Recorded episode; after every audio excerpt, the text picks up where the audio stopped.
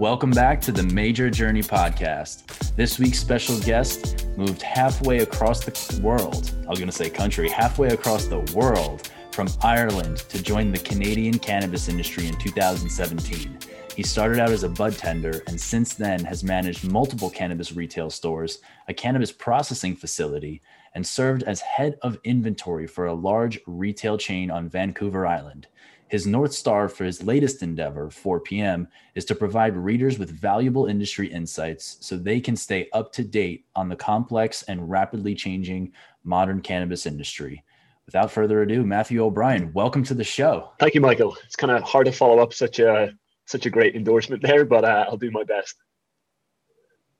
Hey, man, thank you for being here and thank you for everything that you do for the entire cannabis community. You and I uh, originally connected on LinkedIn, and I think it was actually um, Louis Massensi from Tucana who originally connected us or just told me, hey, you got to check out what what Matthew O'Brien's doing. And so I did, and I'm super I'm super impressed with what you and, and the whole team at four p m are doing. So kudos to you guys for just putting out really quality content and staying objective and really sticking to your North Star when, you know, I'm sure there have been times where you kind of felt like, man, this is getting tough. This is getting tough. I don't know if, if we're going to keep doing this, but hats off to you for everything you've been able to accomplish thus far. No, I appreciate that. Like the, the way I often explain four D M people or four P M to people is that like, it is the most selfish, selfless thing I do on a daily basis, in the sense that selfishly, I want to understand everything that's happening in the industry. And the way by which I go about accomplishing that is just to read any normal articles. However, I often felt as a cannabis professional and someone who was pretty sort of motivated to climb the ranks, there was never any good resource available for industry professionals. Like there's a lot of good publications out there, M J Biz that are very sort of like fact fact oriented. You have publications like Leafly, which are very consumer centric. But for me, like the real opportunity is that middle ground. Like the reality is there's a, a huge miseducation problem within the cannabis industry. And, you know, nobody else seemed intent to fill that void. So we stepped up. Incredible. And so to elaborate a little bit more on on on you and your work and kind of what led you to cannabis and the inspiration behind four P M, could you just share us share with us that journey behind it? Because I think that that little appetizer, that little taste of what four P M does, what you just described was great. But if you could just uh, let us in on on the journey of what led you to Canada and what made you want to move halfway across the world, I think that'd be super interesting. Yeah, absolutely. So for me, it started when I read a book called Narconomics. Um, at the time, I was still in high school in Ireland, and the only subject in school which I actually had sort of any sort of interest in was economics, just because it seemed like it actually had some sort of relevancy to the real world, as opposed to learning mathematical equations, which you would never use in, in any sort of context in your day-to-day life. Whereas for me, economics was really interesting because it was really the study of people. Now, obviously, there's there's micro and there's macro. However, as someone who's just fascinated by people, economics just seemed like a really good subject to, to dive into. And I came across this book, and basically within that, I found what is the most convincing argument as to why we as a society need to completely rethink how we actually currently legislate uh, substances. And Ireland, and in particular Donegal, which is the, the part of Ireland that I was living in at the time, is extremely dogmatic in its viewpoints. Like religious viewpoints are, are very prominent. Like I'd say less than forty years ago, if you weren't attending church on a regular basis, you'd have the priest coming knocking at your door, make an inquiries. So for me to read a book wow. like and, a, and an argument solely from an economic standpoint, sort of leaving morality at the at the door, and an argument which I couldn't actually poke any holes as to why we need to effectively legalize all drugs solely from an economic standpoint, I just couldn't help but think that this is going to happen at some point in time. And if this is the world we're going to live in, well, I sure as hell want to understand what that world's going to look like. So about six months prior to myself finishing high school, my brother Sam had actually left to go to Canada. Um, he was an individual who was using cannabis for medicinal purposes in Ireland. And he left to get involved in the industry because, unfortunately, cannabis is and remains illegal in Ireland. And if you're intent on cultivating cannabis in Ireland, like sooner rather than later, you're, you're going to find yourself in a in a spot of bother with the uh, with the police over here. So he packed up his things and, and moved to Vancouver to get involved in the industry. And with that, it kind of gave me like a nice entrance point into the industry. He was managing a store at the time. I had a, a strong curiosity to, to satisfy us to, you know, learn more about the war on drugs, you know, what potentially what potential sort of infrastructure needs to be put in place if any sort of nation does decide to pursue this path of, of legislation. And and with that, I started as a budtender. Um, at the time, I literally knew like nothing about cannabis. And like I, I when I say nothing, I mean I had I didn't even know there was a distinction to be made between indica sativa hybrids, which I guess is another conversation in and of itself. But like just to kind of emphasize how little I knew about cannabis, the first day I went in there, like everything was new to me.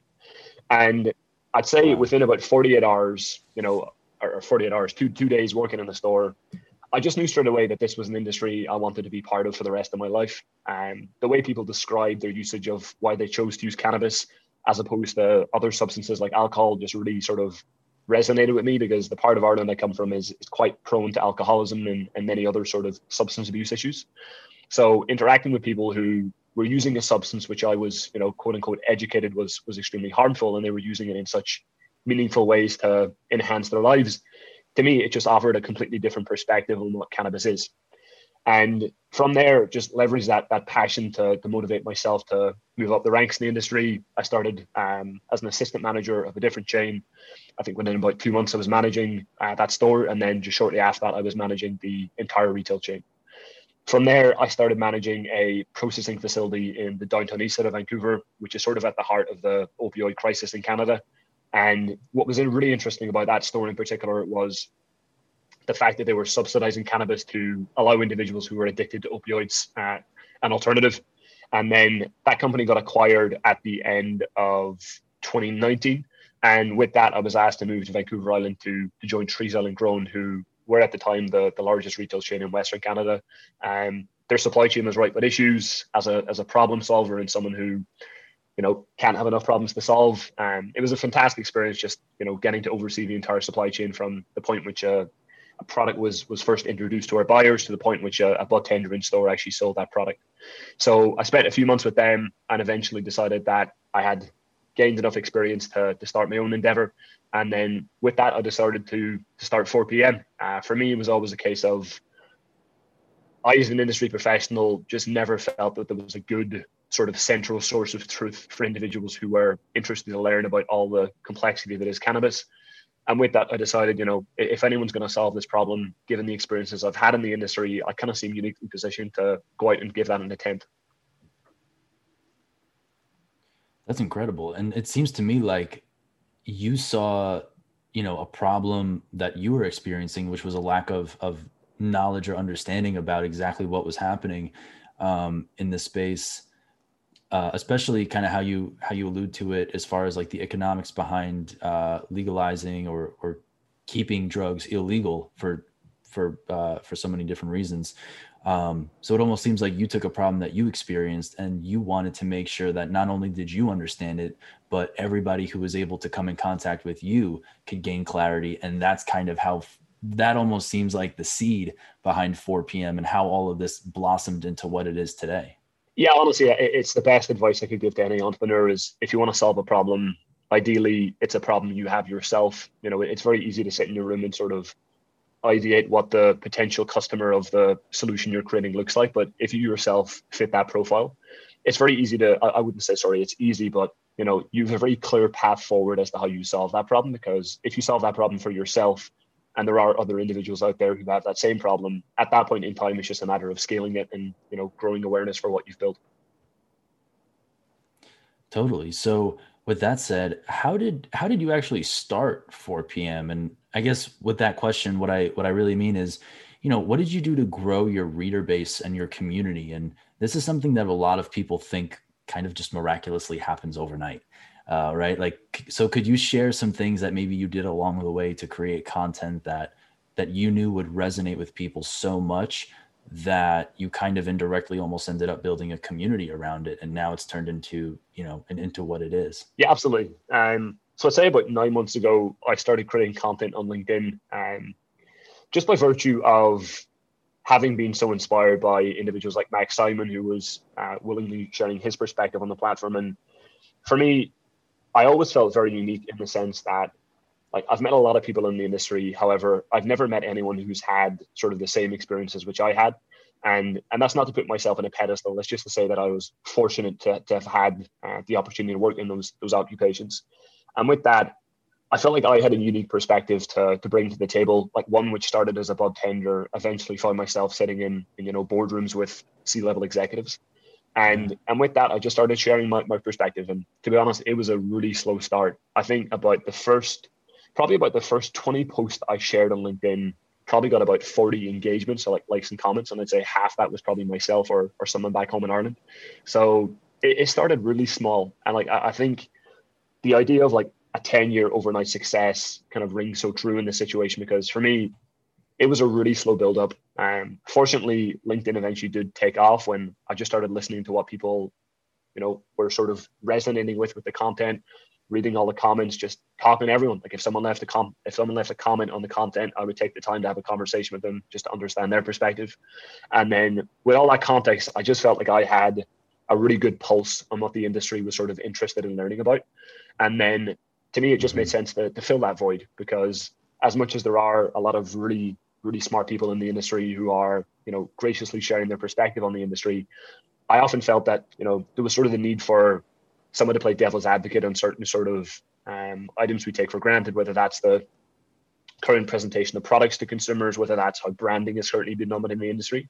For me, we just need someone who's willing to, you know, play devil's advocate, celebrate the success, but at the same time, don't be afraid to point out the failures, because at the end of the day, failure is merely a prerequisite towards success. And if you're not learning from failures, then, then why bother in the first place? Yeah, man, you, you nailed it right on the head. And one of the things I really appreciate about your content on LinkedIn is you're not afraid to to voice your opinion or to to have a conversation and kind of, and like you said, play devil's advocate. One thing that you that really struck me is what you said was you don't necessarily just comment to comment. What you do is you have meaningful conversations. And so you'll see somebody who leaves a comment and you'll just start up a conversation with them. And a conversation is is two-way. Right? It's kind of like what you and I are doing right now. It's not just, this is how it's got to be done. This is it. This is true. This is it. Um, and so I think, I think that's definitely one of the, the secret, you know, elements of your recipe for success, is that you have conversations and you're not scared to play devil's advocate. But the conversation part, I think, is, is huge. And I see it, right? I see it on LinkedIn all the time. And, um, I see the traction that you get from it. And, you know, kudos to you for, for being so open and so willing to kind of put yourself out there and have those conversations and challenge, you know, some of the, some of the common ideas that a lot of people just kind of nod their head yes to, and to, to voice what you think. And based on what you've seen, what you've experienced, what you've researched, um, you know, this may not be the, the end all be all, and here's why. So, um, I, I definitely think there's a lot of, of magic that happens in, in the form of conversation. Yeah, I agree. Like, the reality is, I'm probably more wrong than I am right, and I'll be the first person to hold my hand up to say that. But at the end of the day, if we're not open to having dialogue, then how are we ever going to actually sort of arrive at what is right? And I'm not that, that's not even to suggest that there is sort of any absolute right or wrongs in the cannabis industry. I'm sure what's right for someone is, is wrong for someone else. However, for me, like, my journey into cannabis started off with just a curiosity of wanting to know more about people. Like, going back to the sort of initial point as regards, like, this started with me just wanting to understand economics, and that led to me wanting to understand economics from the standpoint of, you know, the legislation of substances. So for me to have conversations with people on LinkedIn is something I would do, like, regardless of any traction I receive or, you know, the advantages of how the algorithm favors engagement. For me, like, leave all that at the leave all that at the table, because if you're not approaching it with good intent, eventually you're just going to burn yourself out.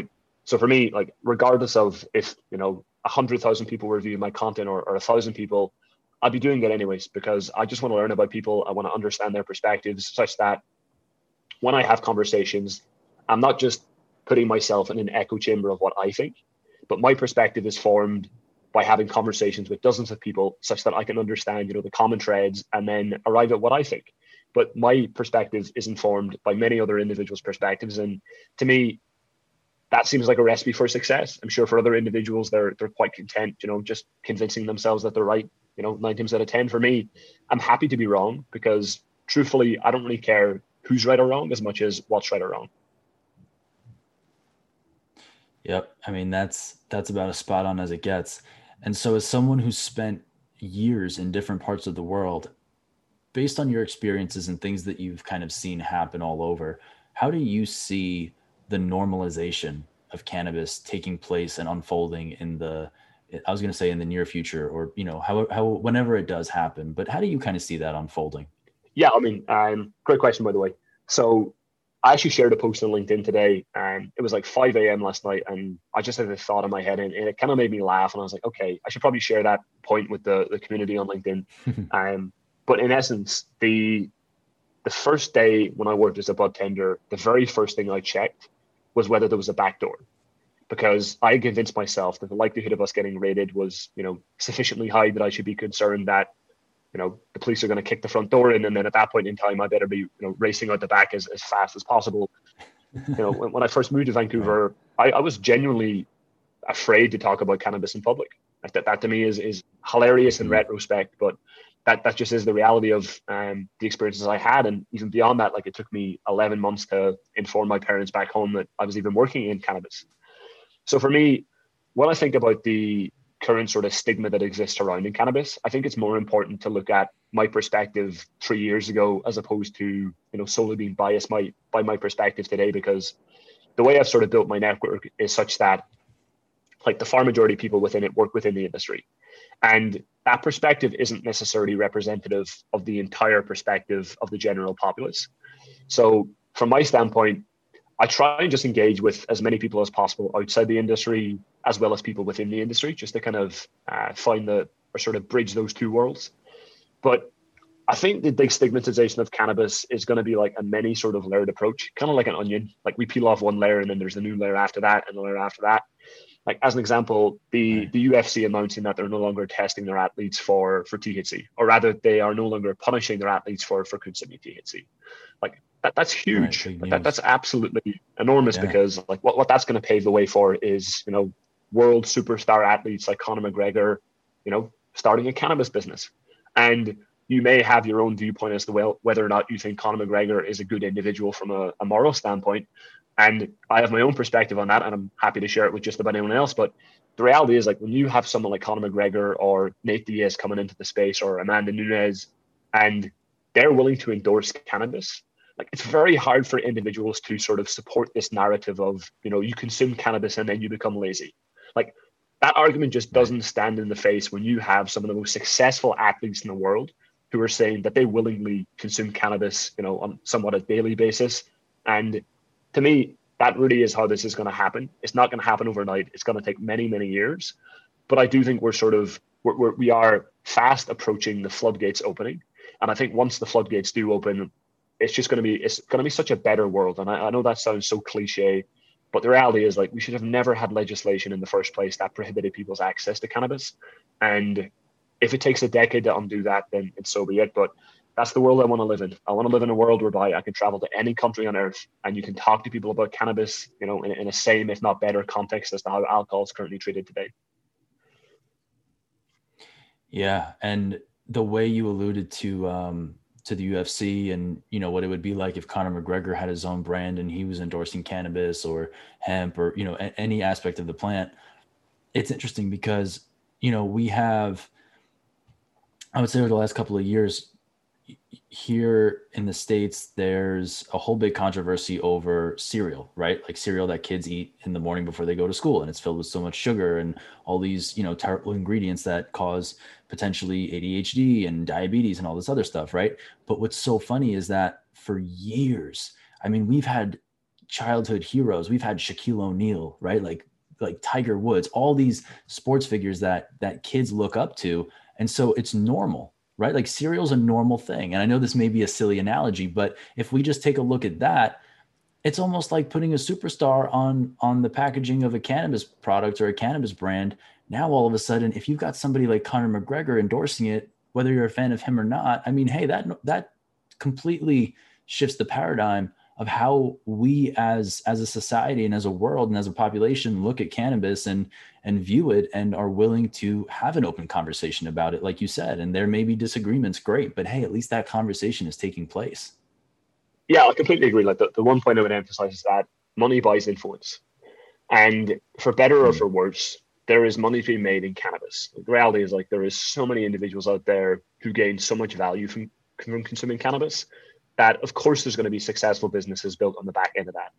Now, the question which I would sort of pose, and it's a question we probably should give consideration to, but like without being too idealistic, like what is the cannabis industry that we want to build? Because the reality is like this industry is going to be around for, for decades, if not centuries, you know, it, well beyond any of our lifetime. And the foundation we lay is likely going to determine much of what follows. So for me, when I talk to people, it's like, yeah, sure. Like I understand you've to, you've to please your investors and the sh-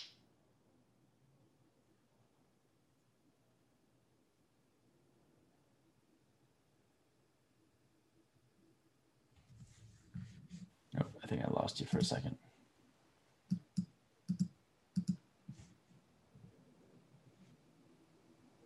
Do we simply allow the people from Wall Street to come in and take all the profit?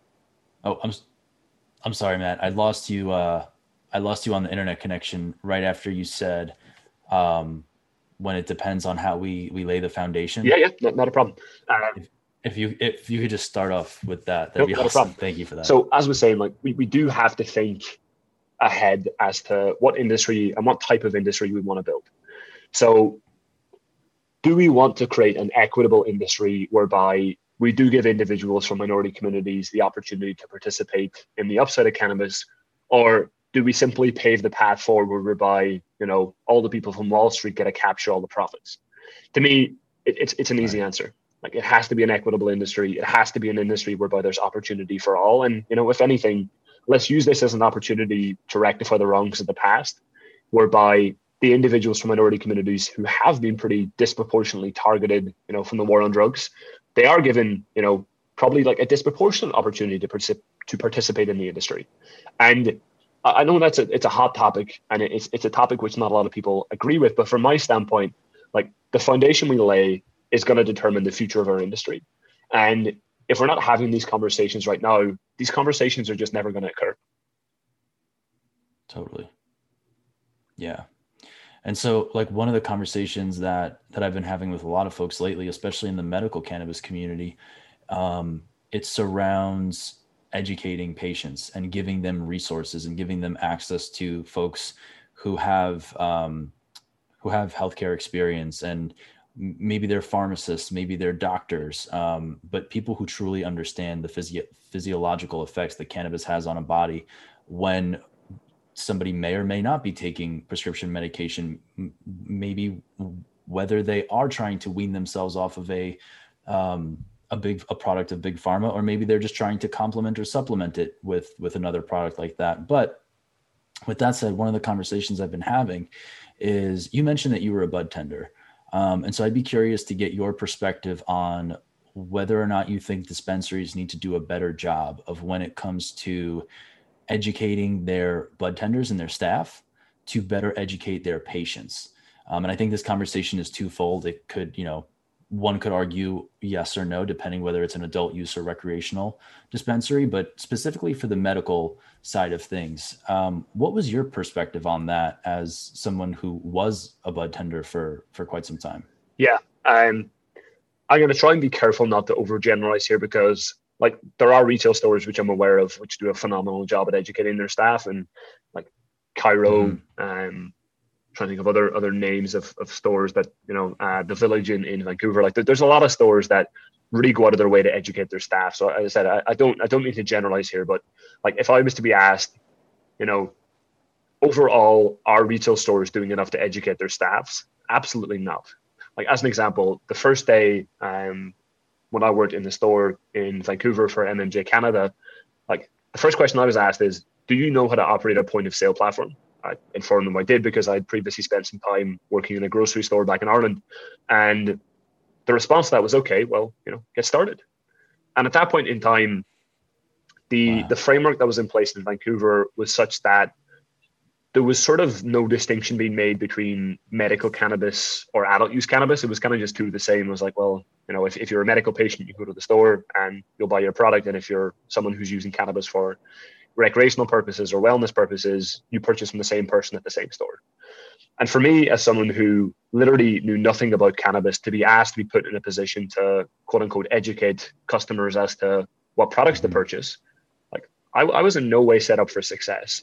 And I've spoken to a lot of other Bud Tenders, because it's a specific group of people whom I personally feel hold a ridiculous amount of influence within our industry, in the sense that, like, the collective actions that group of individual takes in terms of whether that's educating consumers as to, you know, terms like indica sativa hybrid do actually correlate to the effects products produce, which I would strongly argue they do not, versus, you know, them deciding, okay, well, we're going to make a big effort to educate consumers on terpene profiles. To me, if we're going to be realistic about what that conversation is actually going to look like in practice, as a prerequisite to that, we've got to ask ourselves, you know, what type of resources are we actually willing to make available to these people? And sort of secondary to that, who's going to pick up the tab? Is it the producers? Is it the retailers? Is it the provincial governments who are generating taxation revenue, of which they then, you know, allocate right. twenty percent of that revenue to ensure that the individuals who are purchasing cannabis know how to consume cannabis safely as a result of being provided with accurate information? And it just blows my mind that even in Canada, we are two years into legalization. And in spite of that, we're still waiting for any sort of provincial governments or, or federal governments to really step up the game and, and address the issue of who's actually responsible for educating the individuals in store. And until such point as we're actually willing to talk about how this is going to happen from a business standpoint, I just don't think there's any point in sort of idolizing what the models could like, because the reality is, unless we make resources available, nothing is going to change. Right. I, yeah, I, to- I totally agree with that.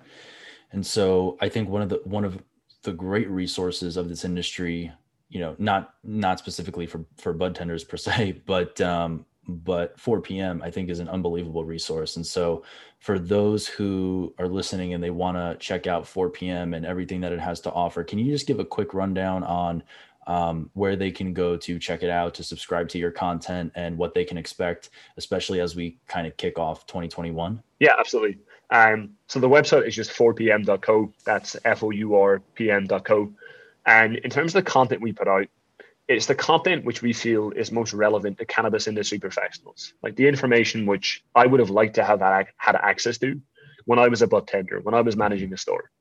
And as I mentioned at the beginning of the conversation, like, sure, you can go to platforms like M J Biz and you can get all the latest sort of reports and quarterly earnings reports from large cannabis producers. But I don't think that very many of these individuals actually understand what the day-to-day looks like within a cannabis retail store. The reality is that you don't have that much time, nor do you have that much energy to actually allocate towards, you know, continuous development to understand all that's happening in the industry.